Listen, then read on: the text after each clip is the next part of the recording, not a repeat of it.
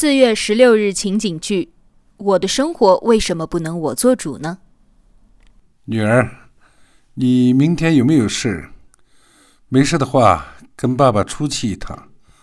爸爸托人给你找了个工作，明天你跟我去给人家提点东西。爸，我不去。我给外地的一家公司投了简历，人家让我这两天去面试呢。听他们的话音，我的机会很大呢。外地，外地做什么的公司？是一家广告设计公司，跟我的美术专业也算有点关系，我也很喜欢。广告设计那种工作很累人的，动不动就要加班，而且那种大城市生活节奏快，工作压力大。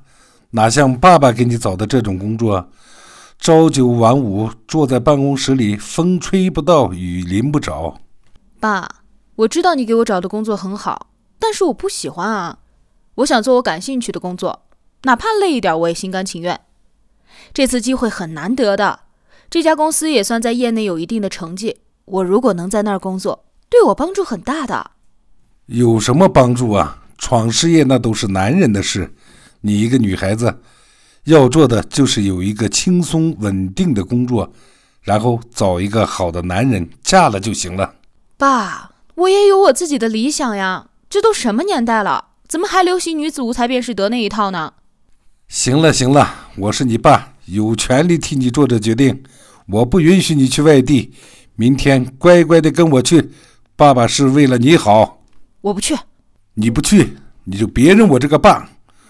我都舔着老脸求爷爷告奶奶的给你找了这个工作，你还不知道珍惜。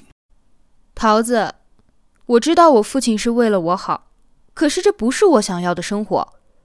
我刚刚大学毕业，我希望去闯荡，去历练自己。